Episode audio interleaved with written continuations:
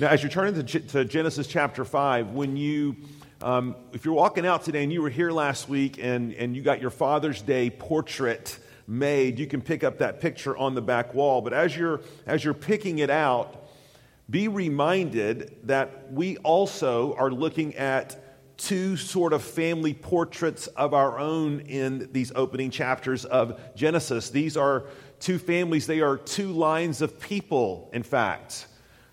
Those who were of the natural flesh, born of Cain, turned apart from God, not following him, not worshiping him.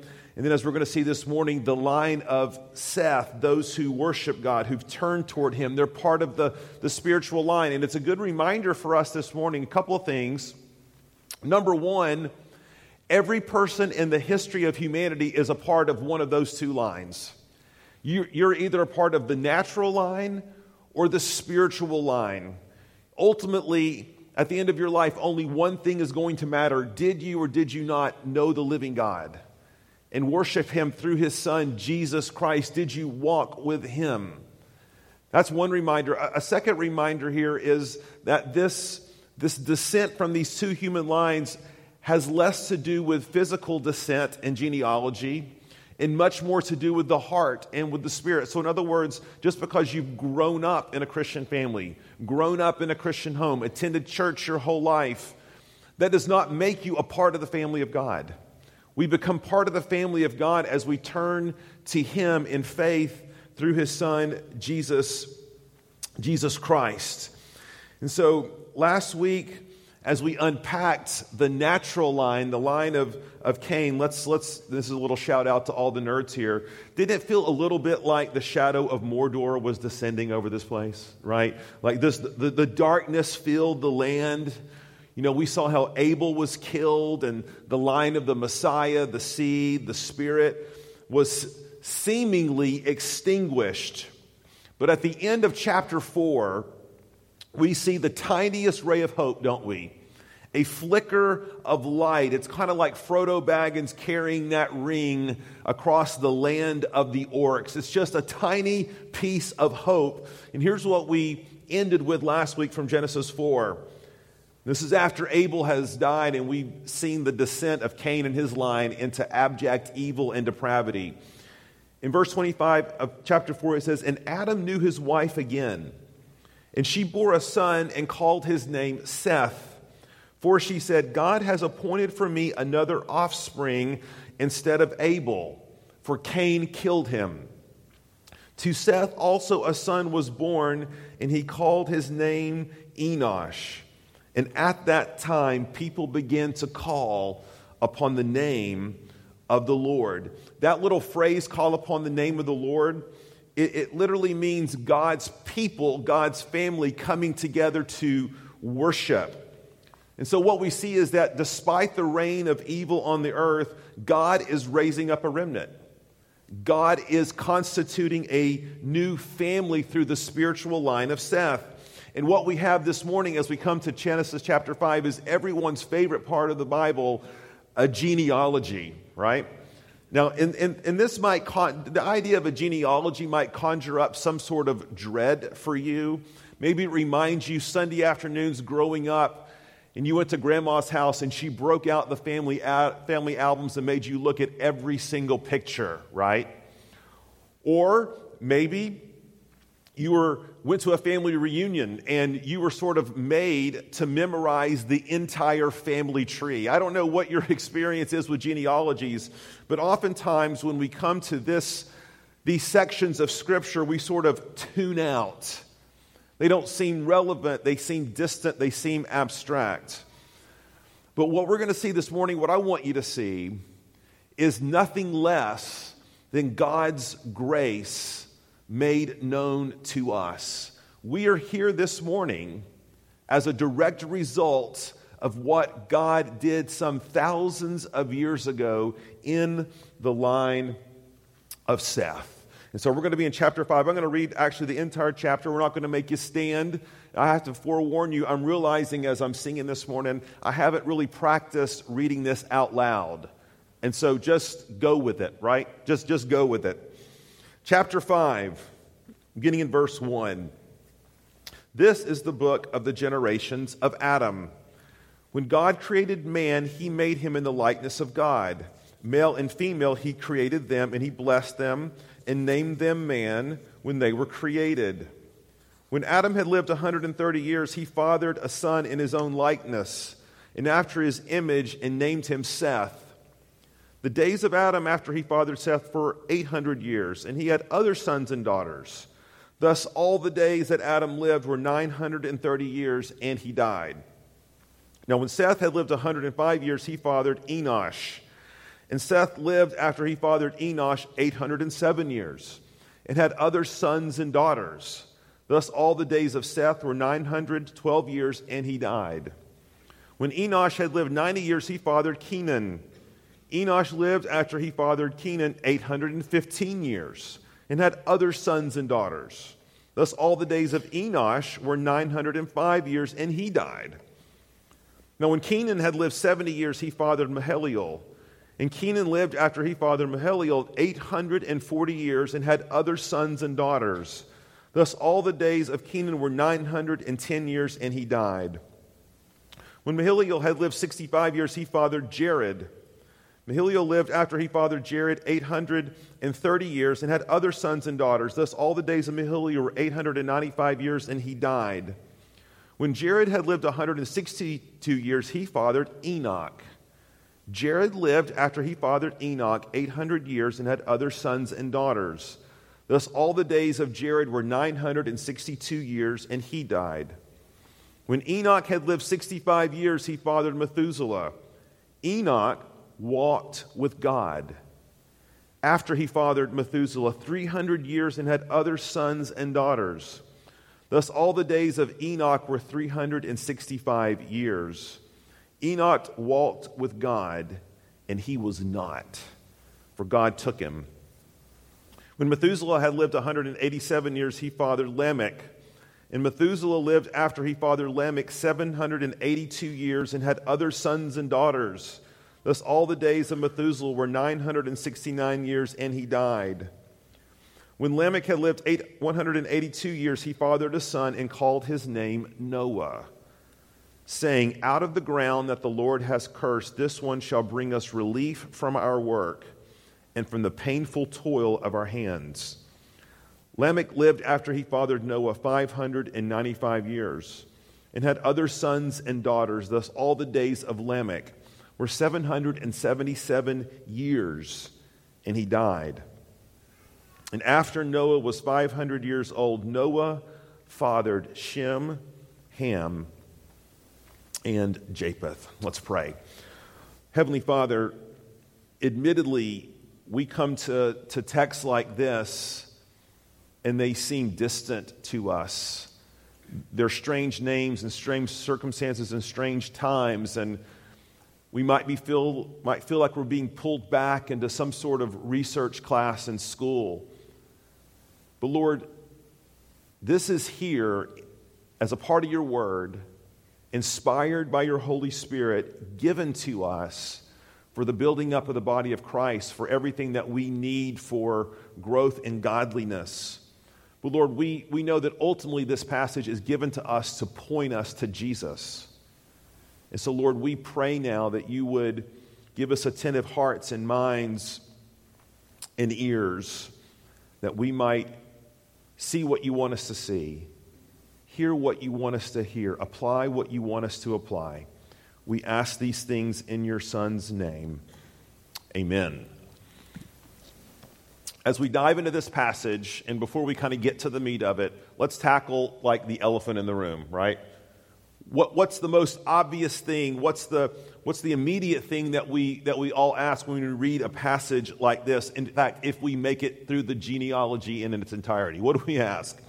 We say, Pastor Paul, what's up with all of these ages? Like, this is, this is bizarro. How is this happening?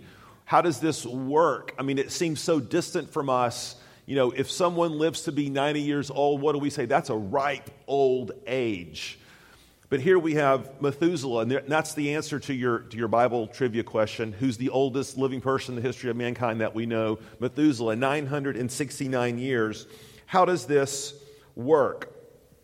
Well, when we think about genealogies from a modern perspective, oftentimes we, we, we think about, like, if, if, you remember this from the 70s and 80s, Alex Haley wrote um, a series called Roots. And they made, a, they made a TV series out of it, and it was all about Alex tracing his lineage as far back as hundreds of years ago to a distant tribe in Africa. Um, in fact, where he was able to trace his, his ancestors who were first brought over as slaves to the new country. And, and when we think about genealogies in this way, we think about their precision, their details, that they're linear, that we're looking to sort of fill in all the gaps. Some of you may have done your own family ancestry trees or DNA tests where you're, you're trying to trace back with some detail because really what you're, what you're after is to find out how many famous people you're related to, right? That's, that's really what that's all about. That's not exactly the way ancient Near Eastern genealogies worked. There's similarities, but there's also differences. See, in ancient Near East genealogies, they are real, they are true, they are historical, but they're not necessarily exhaustive. See, part of the purpose of genealogies in ancient cultures was not only to communicate about names and places and people and ages, they were also there to communicate about ideas and themes. They were to highlight through, through symbolism particular aspects of what was happening in a family's line or a tribe's line. Let, let me just give you an example. If you, if you go down to, to verse 22, it talks about Enoch, and we're going to talk about Enoch a little more shortly, but we find that he is the seventh in line from Adam. And we know in he, Hebrew literature, seven is a, is a sign of completeness. And here we see Enoch as, as, the, as the righteous man par excellence. He is the man who walks with God. He is the man who sort of stands at the head of this, of this spiritual line. But it's interesting if we go back to Genesis chapter 4 and look at Cain's line, we find that who is seventh in the line from Cain, and it's Lamech. And there's another Lamech in chapter 5, it's a different Lamech. But this Lamech, who's seventh in line, is the pure embodiment of evil. Remember how we looked at that last week? That he, was, he had multiple wives and he was boasting in his capacity to hurt people and dominate people. And so, what Moses is trying to do in highlighting these family lines with the seventh positions is to say, here is, here is the epitome of evil, here is the epitome of righteousness. And, and, and he wants to draw our attention to them. It doesn't mean they weren't real, it doesn't mean they weren't historical, they weren't this old. It doesn't mean any of that.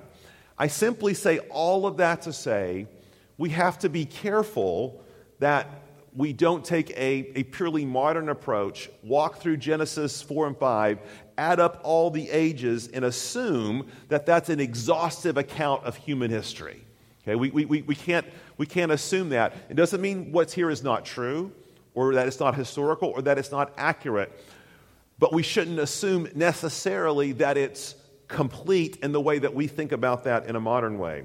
Now, another issue that comes up for people is well, Pastor Paul, how is it that people are living so long? Let me read a passage from Genesis chapter 6, verse 3, and we're going to get to this um, when, we, when we come back to Genesis in the middle of August. And this is, this is sort of prior to the flood, and we, we read through all these ages, people living for, for great lengths of time. But listen to what God said in Genesis chapter 6, verse 3. He said, Then the Lord said, My spirit shall not abide in man forever, for he is flesh. His days shall be a 120 years. So, so we have this situation where people have been living great lengths of time. And, and, and, why is that? Well, one theory, and I think it's a really good one, is that because there are less people on the earth, God is allowing people to live longer. They are populating the earth, they are being fruitful, they're multiplying. God is gathering up a people who know Him by name, who call out to Him. Um, this is part of the creation mandate that man fill the earth and multiply and be fruitful. But what happens is that as time goes along, man, under the line of Cain, becomes increasingly evil And God says, I'm going to I'm going to shut that down. I'm not going to give man the capacity any longer to live to be three, four, five, six hundred years old. So, how these ages compare to, to our ages, what calendars did they use, what weeks of the year, all those sort of things, that's not the main point. Okay, let me just say, I'll say all that to say, not the main point. The main point for the Israelites when Moses wrote this and gave it to them in the wilderness as they were leaving Egypt, and the main point for us as we read it now, thousands of years later, is simply this What does it mean for you and me to be a part of the family of God? What does that mean? What sort of grace do we see God working through the arc of human history, through the seed, through the promised Messiah that would lead us to be where we are right here, right now, centuries, millennial later? See, the Israelites, when they read this passage, they were to see themselves. They were to see, oh, so that's how we got here. That's what was happening back then. Here is the way that God intervened in human history by His grace to bring us to where we are. And the same thing for us. God wants you this morning to not check out. He wants you to find yourself in Genesis chapter 5, and you may not be able to. You may not know Christ. You may not follow God. You may not worship God. It might be chapter 4 that resonates with you. But chapter 5 is going to leave us with a decision point at the end of this time. And it's simply this Whose family are you a part of? And what does it mean to be a part of God's family? What does it mean to be here by His grace? And so there, there's two sort of observations we're going to camp out on and guys, this, this genealogy is rich. I wish we could spend weeks and weeks on it, which I'm sure just breaks your heart that we're not. I wish we could. There is so much here, but let me just offer two observations for us this morning. Here's the first one God's family is specially loved and uniquely cared for. God's family is specially loved and uniquely cared for. Okay, go back to the text for a second. And you'll notice in chapter 5 that there is a list of people's ages, precise ages, detailed ages. They were born at this time, they had these kind of children, they died at this point, they lived this long, etc. But when you flip your Bibles back to chapter 4 in Genesis 4 and look at the line of Cain, you see no such thing, do you? There are no ages listed.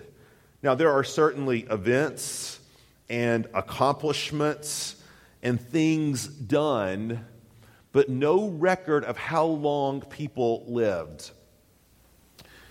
You know, you have to really know someone well to ask them their age, don't you? You know, I've, I've had this experience. I've sat down with many of you over lunch or coffee or dinner, and and we invariably get around. I may, I may say, how, how, how old are you guys anyway? And you'll say something, and I'll feign like surprise, like, oh no, I thought you were at least 10 years younger, right? No, it's, it's, it was always genuine, always genuine. We have to know someone really well in order to ask them how old they are, or there's a bit of awkwardness, isn't there? It's kind of like, who are you? I don't know you. What are you going to, to do with this information, there has to be a great deal of familiarity. There has to be some level of trust. There has to be some level of intimacy. So, what, what, what is Moses trying to show us here? See, I think he's trying to show us that when it comes to people's age, make no mistake, God has a general love and care for humanity at large. He does. God so loves the world we saw last week in Genesis 4 that even people who don't want anything to do with God, God, by His common grace, has given them the capacity to, to flourish, to accomplish great things, to create culture. He's given them the, the, the capacity to discover, to research, to know more about His creation. Yet, and here's what you need to be reminded of this morning God has a particular love for his people. If you know Jesus Christ this morning and you worship God through Jesus Christ, you need to know this morning that you are uniquely cared for and specially loved. See, as Israel's reading this, they're going to understand whoa, we are God's chosen people. That, that God has a special covenantal love for us. He's, we're, we're by all rights part of the line of Cain. But somehow, God has called us out by his sovereign grace and mercy. He smiled upon us. He has given us blessing upon blessing, not because of what he's done, what we've done, but because of what he's done. Because of his mercy, because of his grace, because he's slow to anger and abounding in love, if we will only have him, if we will only turn to him. See, Israel needed to know that, didn't they? Because they were journeying in a strange land. And there was armies all around them seeking to destroy them. There was pestilence and wilderness, and they were fighting the elements. And they rightly, not rightly, but understandably, would have been asking, Has God forgotten us? And when they read chapter 5, though, the answer would have been a resounding no. You see, thousands of years by this time would have passed, and they would have read names like Enosh and Kenan and Jared. And guess what? They would have done just what you and I do when we read those names. We're, we're like, we don't know who those people are. We, we, we've never heard of them, or maybe we've heard of them, but we don't, we don't remember them. We, we, we don't know them on an intimate basis, but guess what, Four Oaks? God does. God does. See, the, the, the world will not remember us. You'll be lucky if your great grandchildren still find, well, it's different now with the internet. I don't know how this works, but you get what I'm saying, right? We think we're going to be remembered. Well, we know how this works. But it's always a reminder that whatever is going on in human history, however dark things might be, God's grace shines through. He knows his people, he calls his people by name, he recounts their names and their ages. Do you know that? That God, there is no one in the world who knows you more intimately and thoroughly and comprehensively than the living God of the universe. He knows your name, He knows your age, your real age. He knows the hairs on your head. He knows what's happening. Nothing is a surprise to him. Susan and I were recently um, get together with a, a, couple from, from out of town who's a pastor friend of, of mine. And we were praying about a difficult season that someone in the group was experiencing in their life. And a lot of times, I don't know about you, but when people are walking through difficult seasons, you, I find it hard to know exactly what to say, what, what exactly to pray. How do, I, how do I speak into this? Do I say nothing? I don't want to be like Job's friends who filled the, the air with words, but they were kind of like words to the wind. But I want to say something powerful or effective. And it was in that situation that this friend leaned over to the group and he just said, I, I simply want to pray this. I pray that this will be impressed upon us. I pray that this will be known by all of us. Simply this. And he just said one word Emmanuel. Do you know Emmanuel? That God is with us, that he has not forsaken us. Let me ask you a question this morning. Where in your life do you need to be reminded as God's child that He is Emmanuel, that He has not deserted you, He has not abandoned you, that His, where in your life do you need to see God's generational grace ultimately winning out? And let's be honest, those places might be very dark as it relates to a, a child or a spouse or a friend or a disease or a job or a financial situation. We all have those things that are unique to us that we must bear. Israel, Moses wanted them to read this and say, Ah, yeah, we're in the middle of a wilderness. We're turning around, we're walking in circles. But Emmanuel, God is with us. Paul says very much the same thing in Romans chapter 8. And, and you've, if you've been a Christian, if you're part of God's family, you've heard it maybe a thousand times, but let it wash over you anew this morning. Paul says this If God is for us, who can be against us? He who did not spare his own son, but gave him up for us all, how will he not also with him graciously give us all things? See, I, I believe this morning, Four Oaks, that God wants us to look at this obscure, hard to pronounce genealogy and remember God is with me. God is gracious. God is for me. God is, God is going before me on my behalf, for my good, for his glory. Where do you need this to wash over you anew this morning? That's one observation that God's family especially loved and uniquely cared for. Second observation God's family has a real hope and a real future.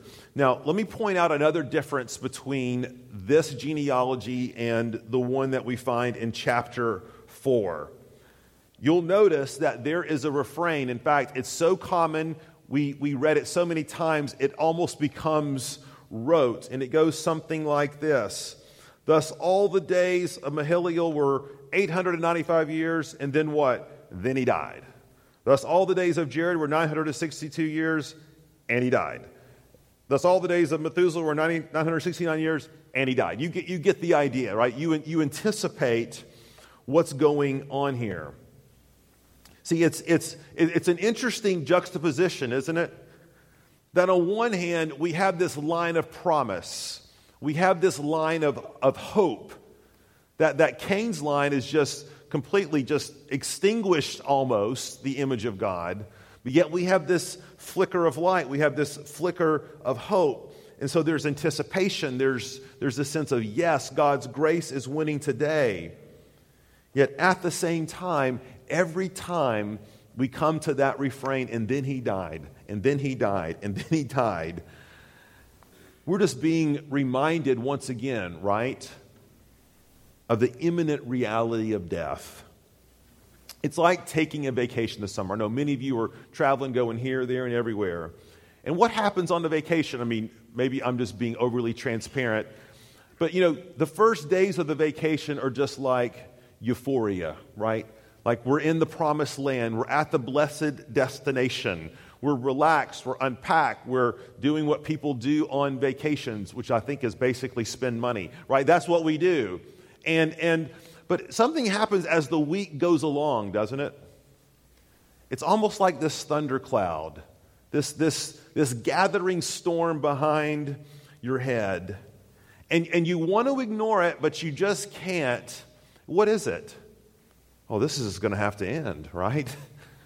We're going to have to pack up the, the car and pay the cleaning fee and, and, and get in the, I was going to say station wagon, that's very 70s, but you get what I'm saying. Get in the minivan and travel back. This is going to be over. It's just like this darkness that lurks. And see, and that's what, that's what this genealogy reminds us that life is. That, uh, that life is wonderful. It's a gift. It's full of amazing things children and marriages and trips and vacations and God's people. And I mean, we can go blessing upon blessing. But it's, it's kind of like that, that that imminent rain cloud that's right above your head, you're always reminded of what? Man, it's not going to last. Those kids are going to grow up. Our bodies are going to get older.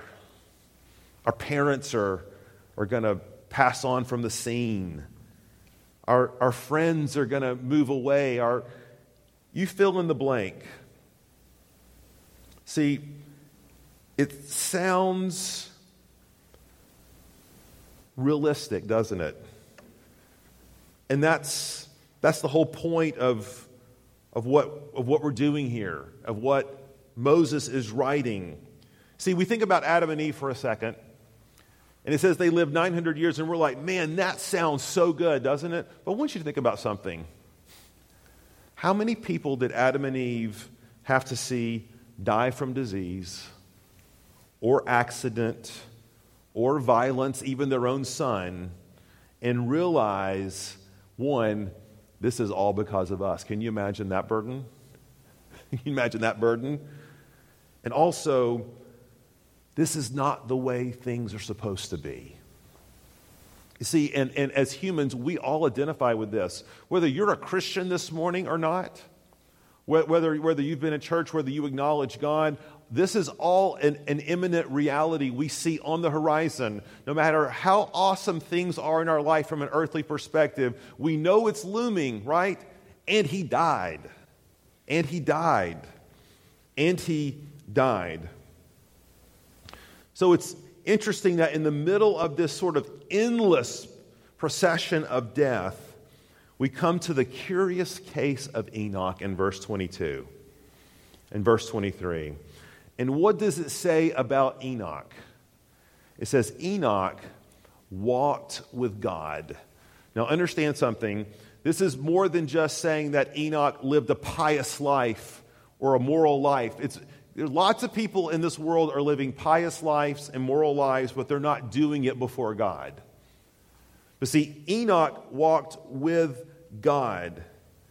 It signifies the, the deepest part of communion and intimacy and conversing and relationship. And as the Israelites are, are reading this genealogy and they're kind of they're kind of getting into this, and then he died, and then he died, and then he died. Then they come to Enoch who's in the seventh position, and, and it's like Moses is saying, Put the spotlight on this one. I want you to slow down. I want you to park it here for a second, Four Oaks. And I want you to understand what I'm saying. See, if you notice, go back to, to chapter 5, the first three verses. And when we read those about Adam and Eve, God created in his image, all those things, it sounds familiar, right? That, that's straight from Genesis 1 and 2. We've already covered that. Well, why is, why is Moses repeating that then? Because he wants us to remember what it was like in the garden. See, what was happening in the garden with Adam and Eve? They what? Walked with God in the cool of the day. They conversed with him. They had communion with him. They worshiped with him in Eden. And God is saying, that's the way things are supposed to be. And with my servant Enoch and all who are part of my family, I am raising them up so that they too may walk with God. See, I think as the Israelites are, are reading this passage for the first time, there's somebody else they would have thought about as well, somebody else who walks with God, and who was that? Moses, who was their leader. Remember, Moses tells us in Exodus 34 would go to the tent of meeting to do what? Meet with God, to walk with God. And it says that, that Moses had such intimate communion with God that God's glory would radiate from his face. And they had, they had to put a little, little veil, a little shower curtain over his head, or else his, nobody could go to sleep at night, right? Because his face was, was radiating. And this was a privileged position for Moses, right? Only Moses could go to the tent of the meeting. Only Moses could meet with God. But everybody in their heart of hearts wanted to meet with God, wanted to walk with God. And here it says Enoch walked with God. And immediately they would have been asking, and we should be asking, how? How does that happen? How does that work? How does one come to see God as it will, face to face. And verse 23 points the way. Enoch, unique, not only that he walked with God, but what does it tell us in verse 24? It says, He walked with God, and he was not, for he took him. In other words, the literal Hebrew is, He could not be found. So, kids, here's a suggestion. If your parents are looking for you and they can't find you, and they do find you and they ask where you were, just say, I was walking with God. Okay, that's all you got to say. God, God took me, right? That's, that's what it literally means. He was there, but then he was not. Now, some might say, well, that's just Enoch. I mean, he was like obviously this super spiritual dude, and he had attained this highest level of, of spirituality. That's why God took him. And I just want to say, folks, I don't think so. I don't think that's why this narration is here. I want you to think for a minute in the Old Testament all of the super spiritual people that were not taken up. Moses wasn't taken up, David wasn't taken up. Isaiah wasn't taken up. Daniel wasn't taken up. Only, guess who? Elijah. And that after a great season of despondency and despair. As a gracious gift to Elijah, I think. No, no, I think there's a whole other reason why, it, why God took him and why God has given us history, narration, story for us to remember. And it's simply this that this would be a testimony to all future generations. That Enoch was the down payment for eternal life. You see, God is saying, I set aside Enoch as a representative of my people. He didn't have to die, he doesn't, he doesn't have to face death. He walked with me, he conversed with me.